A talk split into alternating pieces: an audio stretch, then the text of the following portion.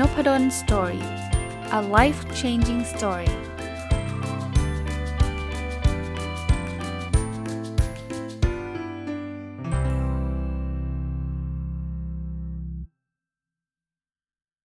วัสดีครับ ยินดีต้อนรับเข้าสู่น p ดลสตอรี่พอดแคสต์นะครับ ต้องบอกว่าวันนี้เป็นวันที่พิเศษอีกวันหนึ่งนะ ผมได้มีโอกาส เจอจะเรียกว่ารุ่นน้องและที่เป็นเพื่อนสนิทผมคนหนึ่งนะครับ ผ่านทาง Facebook รู้จักกันมานานแล้วตั้งแต่เรียนสมัยเรียน MBA ที่ธรรมศาสตร์ด้วยกันนะครับคราวนี้ก็ได้ inbox มาบอกว่าลูกชายเนี่ยสนใจอยากที่จะมาแชร์เรื่องราวที่ผมคิดว่าน่าจะเป็นประโยชน์กับผู้ฟังด้วยนะครับ วันนี้เราเลยได้รับเกียรติจากน้องทามนะ น้องทามก็เป็นลูกของเพื่อนผมคนนี้นะครับ ซึ่งเอาง่าย ๆ เราเริ่มต้นจากการทักทายก่อนเลยครับ สวัสดีครับน้องทามครับ สวัสดีครับ ผมชื่อทามนะครับ ผมเรียนอยู่ชั้นปีที่12โรงเรียนบางกอกพัฒนาครับ วันนี้ผมอยากจะมาแชร์เรื่องอที่ผมเรียนในวิชา theory of knowledge เป็นประเด็นที่ผมเขียนขึ้นมาแล้วก็อยากจะมานำเสนอครับ ขอบคุณมากครับที่ให้โอกาสผมวันนี้โอ้ยินดีครับยินดีต้องขอบคุณน้องทามเช่นเดียวกันนะน้องทามอยู่ปีไหนแล้วนะครับ ปีชั้นที่สิบสองครับเยสิบสองครับ ก็กำลังจะเข้ามหาวิทยาลัยใช่ไหมฮะ ใช่ครับ ในอีกไม่กี่ปีครับ แล้วงั้นผมผมคราวนี้ถามเพิ่มเติมก่อนก่อนเข้าประเด็นนะน้องทามอยากเรียนอะไรครับอ๋อผมก็อยากจะเรียนเอ่อจะเรียนคอมพิวเตอร์ไซเอนส์ครับโอ้ครับเออก็ก็เกี่ยวข้องกับที่พูดวันนี้นิดหน่อย เพราะว่าก็มาพูดเรื่องเทคโนโลยีด้วยครับ ครับ แล้วแล้ววิชาผมผมถามเจาะตรงนี้นิดเดียวครับ theory of knowledge ชื่อเพราะดีชื่อน่าสนใจ สอนอะไรครับวิชานี้ มันก็เอ่อคล้ายแบบ philosophy นิดหน่อยครับ แต่ก็คือเอ่อจะเป็นเรื่องแบบ theoretical หน่อย แล้วก็เหมือนเป็นอันนี้เหมือนถ้าถ้าโยงกับสิ่งที่พูดวันนี้ใช่ครับเป็นทฤษฎีก็เป็นเกี่ยวกับเกี่ยวกับความรู้เนี่ยครับ แล้วก็ในในแต่ละด้านใน human science natural science พวกเนี้ยครับ ครับ คราวนี้ผมผมจำได้ครับว่าตอนที่น้องทามเขียนมาหาผมเนี่ยแล้วก็มีรายละเอียดเป็น essayมาเนี่ยอ่านแล้วทึ่งเลย ผมว่าน่าจะเป็นประโยชน์เป็นการเป็น เป็นเป็นมุมมองของคนรุ่นใหม่นะต้องเรียกว่าแบบอยู่อยู่มหกนะครับ ปีที่สองเนี่ย ก็เตรียมจะเข้ามหาวิทยาลัยเนี่ย วันนี้หัวข้อที่เราจะคุยกันเนี่ย ผมอยากเริ่มต้นประเด็นอันแรกก่อนน้องทามเขียนมาบอกว่าที่เอ่อเทคโนโลยีเนี่ยนะมันสามารถที่จะช่วยทำให้เราสร้างองค์ความรู้ใหม่ ๆ ในขณะเดียวกันเนี่ย มันก็สามารถแล้วมันก็อาจจะไปจำกัดความรู้ที่จะเกิดขึ้น ผมเริ่มต้นถามน้องทามอันแรกก่อน อันอันอันแรกผมคิดว่าชัดเจน แต่อยากให้น้องทำขยายความว่า เทคโนโลยีมันไปสร้างความรู้ใหม่ได้ยังไงครับ ก็คือบอกก่อนเลยครับว่าเทคโนโลยีกับความรู้เนี่ยมันมีความเชื่อมโยงกันอยู่ โดยเทคโนโลยีนี่จะถูกใช้ในการค้นหาและเผยแพร่ความรู้ ดังนั้นความรู้ใหม่ๆที่เกิดขึ้นมาได้ จากงานวิจัยต่างๆ เนี่ยมันก็สามารถเครดิตการพัฒนาของเทคโนโลยีอย่างต่อเนื่องจากในอดีต เช่น ระบบคอมพิวเตอร์ที่ซับซ้อนขึ้น ที่เปิดทางให้เราสามารถวิเคราะห์ได้อย่างลึกซึ้งขึ้น ซึ่งอันนี้ก็สามารถนำมาใช้ได้ทางด้านการสำรวจอวกาศ หรือทางด้านจุลชีววิทยา การพัฒนาวัคซีนโควิด ได้อย่างรวดเร็ว ประมาณนี้ครับแล้วก็ในอีกมุมมองหนึ่งเทคโนโลยีทางอินเทอร์เน็ตนี่มันก็สามารถทำให้เราเข้าถึงข้อมูลแล้วก็สื่อสารได้อย่างทันที ภายในช่วงเวลาเสี้ยวนาทีได้ครับ ครับ ผมว่าอันนี้ตรงไปตรงมาอันนี้ชัดเจนทุกคนก็รู้นะว่าเทคโนโลยีมันทำให้เราข้อมูลได้ทำให้เราวิเคราะห์ข้อมูลได้ทำให้เราเข้าถึงอะไรหลาย ๆ อย่าง แล้วมันก็สร้างเป็นองค์ความรู้ใหม่ แต่ที่ผมประหลาดใจคือน้องทามบอกว่ามันมันเป็นเครื่องมือที่จำกัดหรือ limit knowledge จำกัดความรู้ เอ๊ะอันนี้ผมนึกไม่ไม่ถึงครับ เทคโนโลยีมันไปจำกัดความรู้ในมุมไหนครับ ครับ อันนี้ก็เป็นแนวคิดนะครับ ก็คือในตรงกันข้ามกัน การพึ่งพาในเทคโนโลยีมากเกินไปเพียงอย่างเดียว มันก็ มันก็อาจจะจำกัดความแม่นยำและถูกต้องของความรู้ใหม่ที่ค้นคว้าและก็สื่อสารออกมาในวงกว้างได้ ก็คือยกตัวอย่างเลยในด้านของวิทยาศาสตร์เนี่ยครับ ที่เราอาจจะยังไม่สามารถที่จะพิสูจน์ทราบ อย่างมีหลักฐานเชิงประจักษ์ได้ ผ่านการจำลองหรือว่าใช้ซิมูเลชันแล้วก็ถ้าอีกในอีกด้านหนึ่งก็คือในด้านของความคัดแยกความความรู้เนี่ยครับ ซึ่งจะอัลกอริทึมจากในเทคโนโลยีนี้จะถูกใช้ ในการคัดแยกความรู้ ซึ่งอันนี้มันก็จะมีผลต่อสิ่งที่คนสามารถเข้าถึงได้ แล้วก็เข้าถึงไม่ได้ ดังนั้นมันก็จะมีตัวจะมี potential เนี่ยครับที่จะมีข้อจำกัดบางอย่างอยู่เออก็คือขึ้นอยู่กับว่าการใช้อัลกอริทึมยังไงครับมันมันหมายความว่าแบบนี้ได้ไหมครับว่าพอเรามีเทคโนโลยีเข้ามาเนี่ยคนบางกลุ่มก็อาจจะเข้าถึง ซึ่งคนเข้าถึงก็อาจจะต่อยอดองค์ความรู้กันได้ แต่ว่าคนบางคนอาจจะไม่เข้าถึงคือคือเข้าถึงได้ยากอะพูดง่ายๆไม่เข้าใจพอไม่เข้าใจเนี่ยเราก็ ไม่รู้จะทำยังไงต่อ มันก็เลยเข้าถึงไม่ได้แบบนั้นถูกไหมครับ ครับนั่นก็เป็นเอ่อเป็นพอยต์หนึ่งครับใช่ครับโอโอเคครับ น่าสนใจดังนั้นเรามาเจาะตรงเรื่องของเทคโนโลยีไหมฮะว่าตอนนี้เนี่ยต้องบอกว่าต้องต้องพึ่งพาคนรุ่นใหม่แล้วเนาะรุ่นผมเนี่ยก็สนใจแหละ แต่ว่าโหจะให้เข้าไปเชิงลึกเนี่ย ผมคิดว่าไม่รู้สิ ก็จริง ๆ ทุกคนก็ต้อง relearn unlearn ที่เขาพูดกันนะนะต้อง upskill กันแต่ว่าลองลองถามในมุมของน้องทามว่าน้องทามก็สนใจ computer science เนี่ยประโยชน์ของเทคโนโลยีในด้านวิทยาศาสตร์เนี่ยน้องทามคิดว่ามันมันมันทำอะไรได้บ้างครับ ครับ อันนี้ก็อย่างที่ทุกคนรู้ก็ชัดเจนอยู่แล้วครับ โดยเฉพาะในสาขาของการวิเคราะห์ข้อมูล แล้วก็การสร้างแบบจำลอง เช่น ระบบสุริยะจักรวาลที่เราอาจจะสามารถเปิดขอบเขตของการหาหลักฐานหลักฐานเชิงประจักษ์ได้ รวมถึงการสำรวจดวงดาวที่ไม่เคยมีมนุษย์ไปถึงมาก่อน ด้วยเทคโนโลยีที่มันดีขึ้น เราก็สามารถไปได้ไกลขึ้น ทั้งการเดินทางในอวกาศ แล้วก็ในพวกคุณยนต์โรเวอร์เนี่ยครับมากไปกว่านั้นเนี่ยการพัฒนาของเทคโนโลยีในอนาคต ก็จะสามารถเพิ่มความแม่นยำและเสถียรภาพในการซิมูเลตระบบที่ซับซ้อนพวกนี้ ซึ่งมันจะสามารถวิเคราะห์ข้อมูลได้มากขึ้น แล้วก็ตัวแปรที่ซับซ้อนขึ้น เช่น สมมุติก็คืออการพยากรณ์อากาศ หรือว่าการวิเคราะห์ตลาดหุ้นที่มันจะมีตัวแปรรูปแบบที่มากมายซับซ้อนเหมือนกันแน่นอนอยู่แล้ว ความสามารถของคอมพิวเตอร์เนี่ยถ้าเราดูในอดีตเนี่ยมันเพิ่มขึ้นในอัตรา exponential เลย ดังนั้นเทคโนโลยีที่ของอนาคตเนี่ยอย่างเช่นที่เราบางคนอาจจะได้ยินก็คือ quantum computing อะที่ มันจะยิ่งเป็นผลดีกับการทำการเข้าใจได้มากขึ้นในบางอย่างพวกนี้ แล้วก็การสร้างองค์ความรู้ใหม่ๆ ในขอบเขตที่กว้างขึ้น เช่นในทางด้าน AI Machine Learning เนี่ยครับแล้วก็อะไรเหมือนพวก Financial Market Modeling หรือ Simulation ที่ผมอธิบายเมื่อกี้นี้ครับ ครับผมว่าอันนี้น่าสนใจมากเนาะคือคือส่วนตัวผมเนี่ยผมมองว่ามันไปได้เร็วอย่างที่น้องทามพูดจริง ๆ คือ exponential จริง ๆ นะครับ เราเราพูดถึงไม่ต้องไกลนะร้อยปีที่ผ่านมาเนี่ย ปีนี้ปี 2022 นะ เอาแค่หนึ่งเก้าสองสองเนี่ย พวกนี้ยังไม่เกิดเลยไม่มีอะไรใช่ครับ แต่ตอนนี้มันไปแบบเร็วมากแล้วลองคิดดิว่า ถ้าเป็นปีสองหนึ่งสองสองมันจะไปถึงขนาดไหนนะใช่จริงครับ ต่อไปพยากรณ์อากาศคงไม่ใช่เรื่องที่ซับซ้อนอีกต่อไป สมัยสมัยผมเด็กๆเนี่ย มีคนแซวกันว่าถ้าพยากรณ์แบบหนึ่ง มันจะเกิดอีกแบบหนึ่งพูดง่ายๆว่าไม่แม่นนะคือเอาจริงๆเขาพูดแบบนั้นจริง ๆ ว่า ถ้าวันนี้ฝนตกนะ ไม่ต้องร่มไป ถ้าถ้าถ้าเขาพยากรณ์ว่าฝนตกไม่ต้องร่มไป แต่ถ้าเกิดบอกว่าแดดออกเนี่ยให้เอาร่มไปนะแต่เดี๋ยวนี้ไม่ใช่นะผมผมไม่ต้องเดี๋ยวนี้อันนี้ อันนี้ผมเล่าประสบการณ์ให้ฟังตอนที่ผมไปที่อเมริกาซึ่งนานแล้วนะครับ ตอนเรียนปริญญาโทเนี่ย ตอนนั้นเนี่ยเขาพยากรณ์ได้เป็นหลักนาทีเลยนะที่ที่รู้เพราะอะไรรู้ป่ะนี่เล่าเพิ่มเติมให้ฟังครับ คือเวลาเขาพยากรณ์เนี่ย เขาจะบอกผมผมชอบไปดูอเมริกันฟุตบอลเขาจะบอกเลย quarter แรกฝนตก quarter ที่ 2 ฝนหยุด แล้วกลับมาตกอีกที quarter ที่ 3 แล้วก็หยุด quarter ที่ 4 ผมว่าโหเวอร์มาก แต่พอไปดูจริงเป็นแบบนั้นจริงเลย คือคือคือนี่คือความแม่นยำของการพยากรณ์ ซึ่งถ้าเป็นเดี๋ยวนี้ผมว่าตัวแปรพวกนี้มันมีเทคโนโลยีนะมันมีคอมพิวเตอร์มันมีอะไรต่างๆ มันมี AI เลยพวกนี้มันยิ่งแม่นขึ้นเรื่อยๆเนาะหรือหรือเมื่อกี้น้องทามพูดถึงตลาดหุ้นเนาะ ซึ่งมันมีตัวแปรเยอะมาก แต่ว่าตัวแปรเยอะไม่ได้แปลว่าทำนายไม่ได้ วันหนึ่งเนี่ยผมคิดว่าความความสามารถของ AI ความสามารถของ Machine Learning ต่างๆ พวกนี้ Modeling ต่างๆ เนี่ย มันจะสามารถจับแพทเทิร์นได้ มันคงไม่มีใครบอกได้ร้อยเปอร์เซ็นต์น่ะแต่ว่ามันจะใกล้เคียงความเป็นร้อยเปอร์เซ็นต์มากขึ้นเรื่อยๆ เนาะ ใช่ครับ น่าสนใจแล้วเป็นจะจะเรียกว่าเป็นยุคแห่งความตื่นเต้นก็ได้ ถ้าเราเตรียมพร้อม ถ้าเราไม่เตรียมพร้อมผมว่าก็เป็นยุคแห่งความน่ากลัวเหมือนกันนะเพราะเราตกยุคได้ง่ายๆเลยใช่ครับจริงครับจริงเท่านี้ผมผมถามต่อครับ ถ้าถ้าเช่นนั้นเนี่ยการเติบโตของเทคโนโลยีด้านวิทยาศาสตร์ที่น้องถามเล่ามาเนี่ย มันมีข้อจำกัดอะไรบ้างครับที่เราเราเราควรต้องระวังหรือควรต้องทราบครับ ครับ ก็คืออันนี้ผมพูดในแง่ของ AI เลย อย่างแรกเลยการเรียนรู้ของ AI เนี่ยมันก็จะมีผลมาจากข้อมูลที่ถูกป้อนให้มันหมายความว่าอะไร ก็คือหมายความว่าคุณภาพของตัว AI เนี่ยก็จะสะท้อนคุณภาพของข้อมูลที่ถูกป้อนเข้าไปในภาษาอังกฤษก็สำเรียกได้ว่าคือ garbage in garbage out ซึ่งมันอาจจะรวมถึงพวก bias ของผู้สร้าง ซึ่งอาจจะมีอิทธิพลต่อความคิดของ AI แล้วก็เรื่องนี้ก็จะมีความสำคัญมากใน ethics แล้วก็ในการตัดสินใจของตัว AI มากไปกว่านั้น เพราะว่าความรวดเร็วแล้วก็ความฉลาดของระบบคอมพิวเตอร์นี่มัน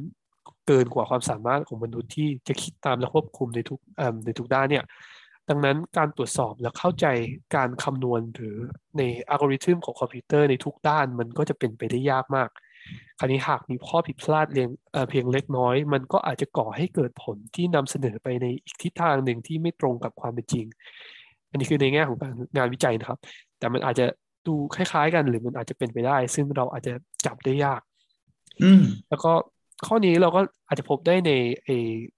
ที่ที่พบได้ใน AI ก็คือเพราะว่ามันไม่ได้ถูกคือเขาเรียกว่า hard code มา แต่ว่ามันเรียนรู้ด้วยตัวเองเนี่ย แล้วก็คือมันมันใช้วิธีที่มันจำลองความคิดเห็นของสมองคน ซึ่งเราเองก็ไม่เข้าใจอย่างเต็มที่ เพราะเราสามารถทำได้เพียงแค่กำหนดเหมือนค่าตั้งต้นและทิศทางของ AI แต่ว่าเราไม่สามารถควบคุมความคิดที่จะเกิดขึ้นได้ของ AI ในทุกด้านเลย ก็คือตัวอย่างที่ผมอยากจะนำเสนอก็คือ เอ่ออยู่ในการจัดการทำแล้วก็การทำงานหลาย ๆ อย่างของ AI ที่ manage ตัวคลังสินค้าแบบรวมศูนย์เนี่ยครับซึ่งมันจะสามารถติดตามทั้งจำนวนสินค้าคงคลัง ระบบบันทึกข้อมูล รวมถึงยอดขายและภาษีที่ต้องจ่าย เพื่อรวบรวมเป็นรายงานที่ดูง่าย ๆ ให้ผู้บริหารได้เข้าใจ แต่คือถ้ามันมีข้อผิดพลาดในผลลัพธ์ของการคำนวณของระบบในด้านนี้เนี่ยทางผู้บริหารก็อาจจะไม่สามารถรู้ได้ หรืออาจจะไม่รู้ทันทีหากไม่ได้มีการย้อนไปอสอบการคำนวณแต่ละขั้นตอนอย่างสม่ำเสมอ ซึ่งมันเป็นในมันเป็นได้ยากมากในทางปฏิบัติ จากความซับซ้อนของตัวระบบของ AI อัลกอริทึมที่ใช้เนี่ยครับ ก็คืออยากจะมาบอกเรื่องนี้ว่าอพอมันมันคอมเพล็กไปเรื่อยๆ มันก็จะมีเราก็พอเราตามตามไม่ค่อยทัน มันก็จะมีอาจจะมีปัญหาที่มันจะขึ้นมาได้ครับ น่าสนใจมากผมว่าพอยเนี้ยผมผมก็ชอบอ่านหนังสือเกี่ยวกับ AI เหมือนกันเนาะแต่ว่าพอยนี้คนไม่ค่อยพูดถึงมากนะคนจะชอบพูดถึงว่าโอ้ AI มันฉลาด AI มันเอาไปใช้เปลี่ยนโลกได้ยังไง ซึ่งอันนั้นก็จริงนะครับแต่ว่าข้อจำกัดอย่างที่น้องทำพูดนะ ประเด็นแรกคือ garbage in garbage out แปลว่าขยะเข้ามาขยะก็ออกไป AI มันต้องการ information มันต้องการข้อมูล แต่ถ้าเกิดข้อมูลที่ป้อนให้ AI เป็นข้อมูลที่มันไม่ถูกต้องข้อมูลที่ผิด มันก็เหมือนมนุษย์อะเนาะเราได้ข้อมูลผิดเราก็ไปตัดสินใจแบบผิดๆ AI ก็คล้ายๆมนุษย์เรานี่แหละ เขาได้ข้อมูลที่มันไบแอสมาตั้งแต่ต้นใช่ครับป้อนข้อมูลมันเป็นมนุษย์อยู่นี่ฉะนั้นนี่มนุษย์ก็มันอยากให้ AI ทำยังไงมันก็ไปป้อนข้อมูลอีกทางหนึ่งให้ข้อมูลเฉพาะอย่างสมมติ เราให้ข้อมูลเฉพาะข้อดี AI มันก็ตัดสินใจบอกว่าต้องลงทุน แต่ว่ามันอาจจะไม่ใช่ไงเพราะว่า AI มันได้เฉพาะข้อมูลที่มันดีไงมันไม่ได้เป็นคนที่เลือกข้อมูลเข้าด้วยตัวของมันเอง ในมุมนี้อันตราย เพราะว่า ถึงแม้ว่า AI มันจะฉลาดมาก แต่ว่ามันฉลาดภายใต้ข้อมูลที่เราป้อนให้มัน อันนี้มุมมุมแรกที่เป็นข้อจำกัด มุมที่สองนี่ก็ก็จริงเลยฮะเพราะว่ายิ่งมันมีความซับซ้อนมากขึ้นเรื่อยๆ เนี่ย ตัวเรามนุษย์เราตามไม่ทันน่ะแล้วสุดท้ายเราก็ไม่รู้นะว่า AI ที่มัน make decision แบบเนี้ย มัน make เพราะอะไรมันใช้ปัจจัยตัวไหนครับ จริงครับอะไร สุดท้ายเกิดขึ้นก็มันออกมาแล้ว ซึ่งถ้าสมมุติมันเกิดความผิดพลาดใน step บาง step เราไม่รู้เนี่ยเราไปเชื่อ AI ร้อยเปอร์เซ็นต์เนี่ย ก็อาจจะเจ๊งได้เหมือนกัน อันนี้เป็นพอยที่น้องทามพูดได้น่าสนใจมากนะครับ คราวนี้เรามาอีกประเด็นหนึ่งที่ผมคิดว่าน่าจะเป็นอีกอีกมุมหนึ่งที่ผมอ่าน แล้วผมรู้สึกสนใจเลยครับ คือประเด็นทางด้านชีววิทยานะครับ เรารู้แหละเทคโนโลยีมามาช่วยเราได้เยอะเนาะทางด้านไบโอโลจีทางด้านชีววิทยาใช่ครับ แต่มันมีข้อจำกัดอีกไหมฮะในในมุมนี้ครับ ก็คือผมยกตัวอย่างในสาขาของไบโอเทคโนโลยีครับ มันจะมีข้อจำกัดบางอยู่เอ่อบางอย่างในพื้นฐานอยู่ที่มันจะเกิดขึ้นจากเบสิกและความเข้าใจของมนุษย์ ซึ่ง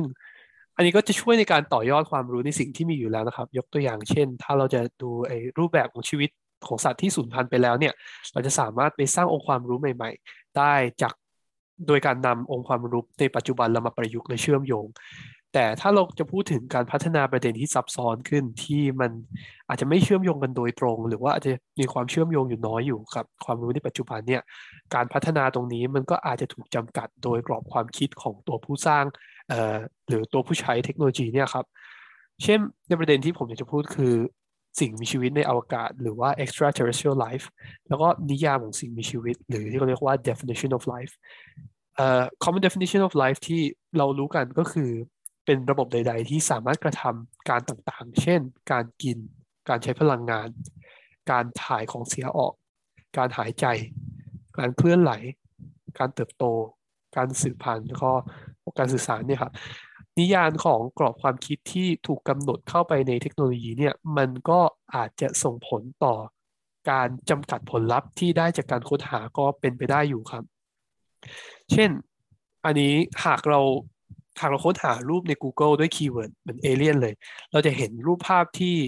จำลองขึ้นมา ไม่ว่าจะอยู่จากหนังมาจากหนังหรือเป็นเอ่อเป็น artwork เนี่ยครับ ซึ่งเราจะเห็นว่ามันมีแขนขา แล้วก็มีรูปแบบของโครงสร้างที่ค่อนข้างคล้ายกับสิ่งมีชีวิตบนโลก คราวนี้ถึงแม้เราจะรู้อยู่แล้วว่ารูปภาพพวกนี้มันเป็นแค่การจำลองความคิดขึ้นมา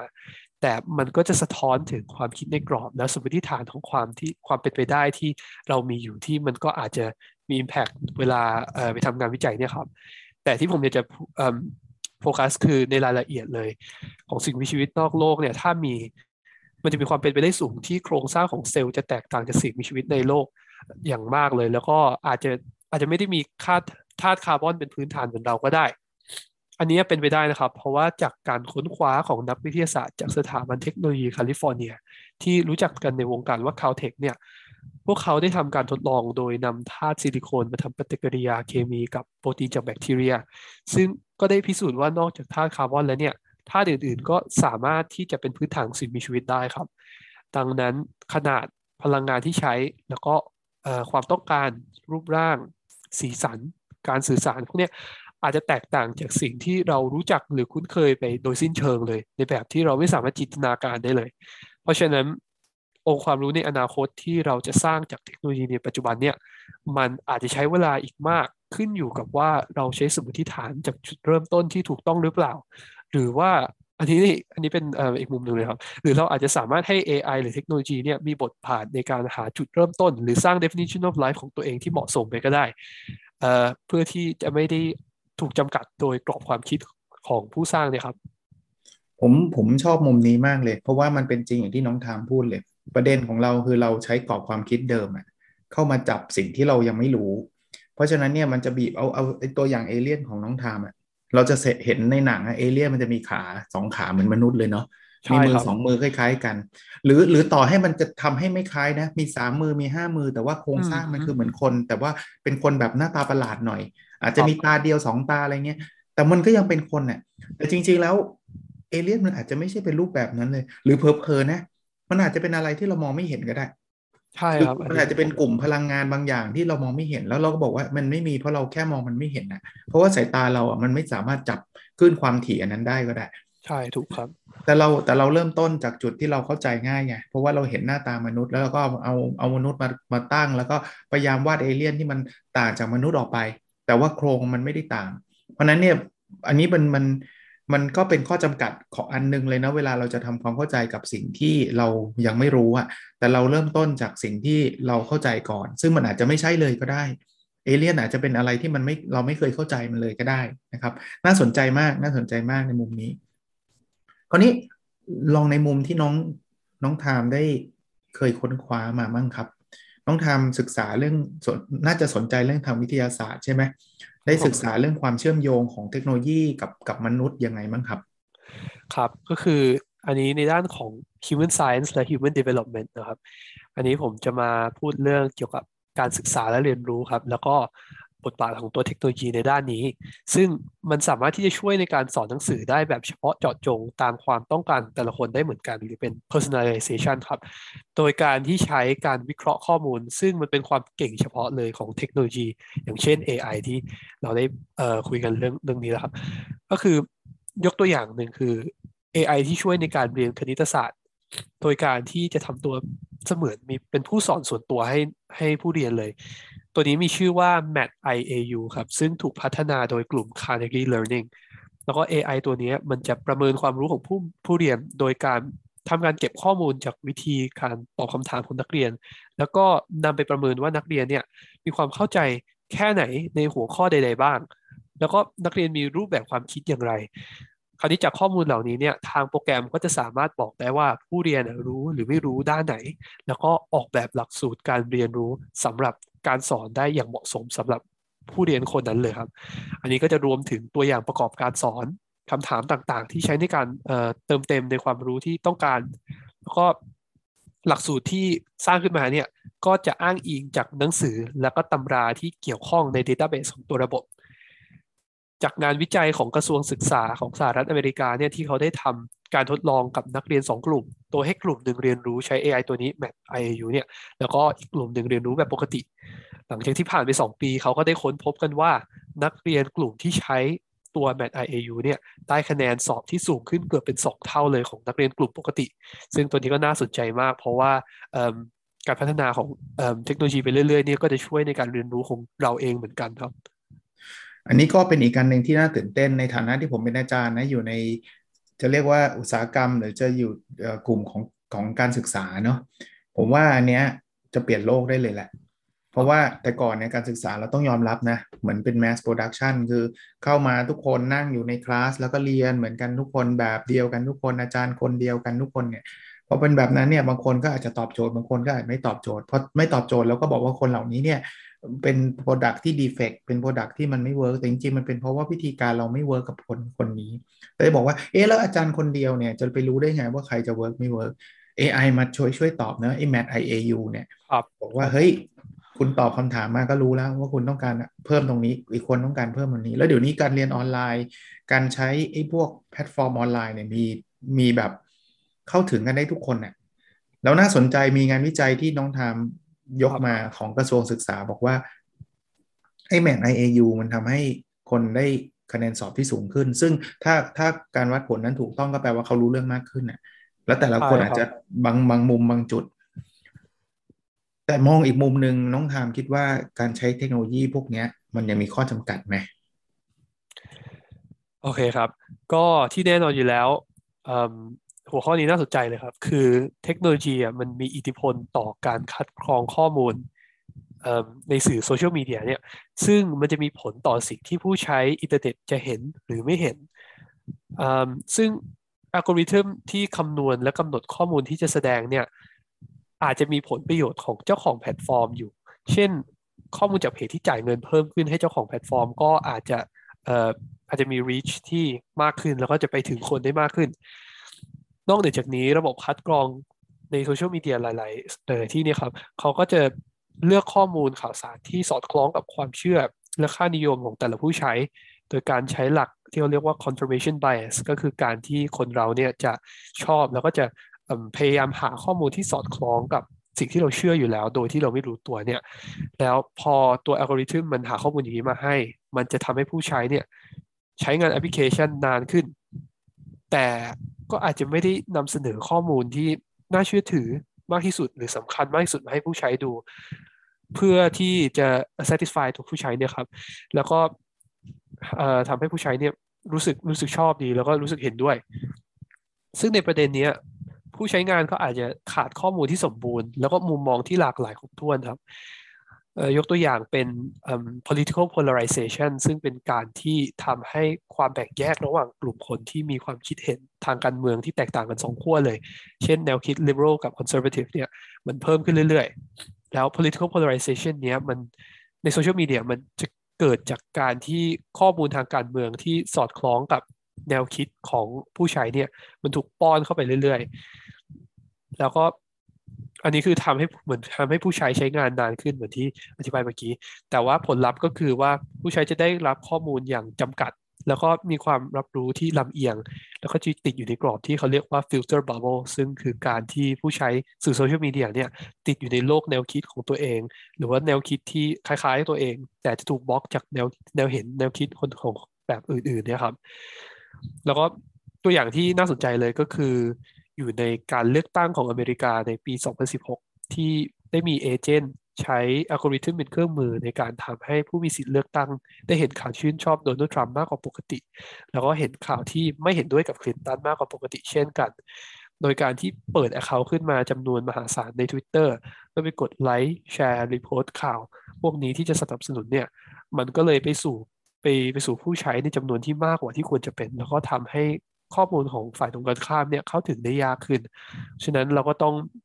ต้องระวังเหมือนกันว่าตัวอัลกอริทึมพวกนี้มันก็อาจจะถูกใช้ได้ในทางที่จำกัดความรู้ครับโหนี้อันนี้ผมเห็นด้วยร้อยเปอร์เซ็นเลย แล้วผมคิดว่าต้องมันอันตรายจริง ๆ คือมันไม่ใช่อันตรายเลยหรอกจริงๆแพลตฟอร์มบางบางแพลตฟอร์มเขาก็ไม่ได้มีเจตนาจะทำให้เรามีความแตกแยกทางการใช่ครับ แต่เหตุผลมันคือว่า เขาเขาจะ provide ในสิ่งที่เราชอบไงสมมุติว่าทางการเมืองเนี่ยเอาเอาเอาการเมืองอเมริกาก็ได้นะ ผมชอบริพับลิกันใช่ไหมผมก็ไปไลฟ์เพจที่เป็น conservative เยอะๆริพับลิกันเยอะๆ ก็แน่นอนเออเขาก็รู้ว่าคนนี้ต้องเป็นแฟนริพับลิกันต้องชอบ content ประมาณนี้ เพราะนั้นโฆษณาหรืออะไรที่มันจะวิ่งเข้ามาหาผม มันก็จะต้องเป็นอะไรที่ตอบโจทย์ผมจริงไหมมันก็จะเป็นอะไรที่เป็นแนวการเมืองที่เป็น conservative เป็นหลัก ในขณะที่ liberal ของเดโมแครตจะไม่เข้ามาใน feed ผมเลยนั้นผมก็ยิ่ง confirm ที่ที่น้องทามบอกว่า confirmation bias อะคือผมก็ยิ่ง confirm ว่าไอ้สิ่งที่ผมคิดมันต้องถูก เพราะว่าคนอื่นๆก็คิดเหมือนผม แต่คนอื่นๆนั่นมันคือถูกคัดสรรมาให้มาโชว์ในใน feed เราไอ้คนที่คิดต่างจากเราเราจะมองไม่เห็นเขา เพราะนั้นเวลาเราเห็นใครเพื่อนเราสักคนนึงคิดต่างเนี่ยเรารู้สึกว่าคนนี้เป็นตัวประหลาด คนนี้คิดอะไรไม่ได้ไม่ได้เรื่องได้ราวเพราะว่าเราถูกป้อนเฉพาะข้อมูลที่เราเชื่อไง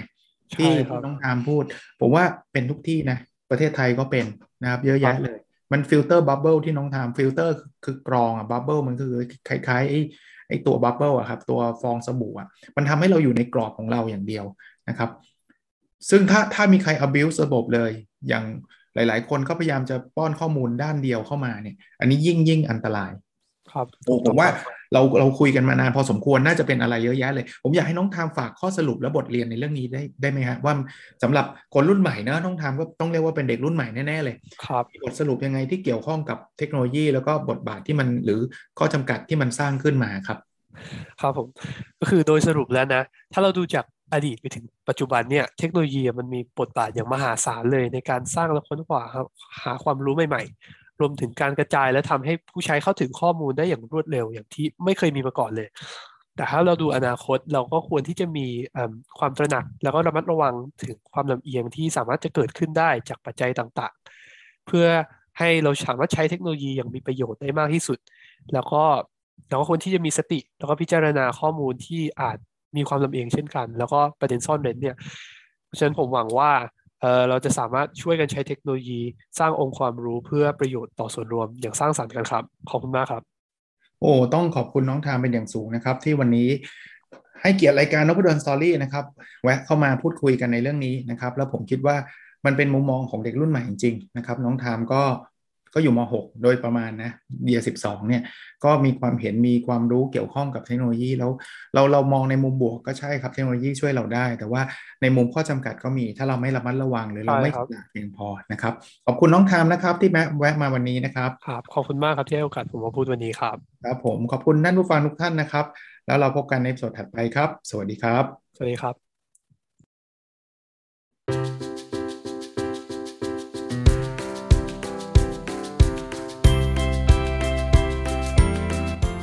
n o p a d o n Story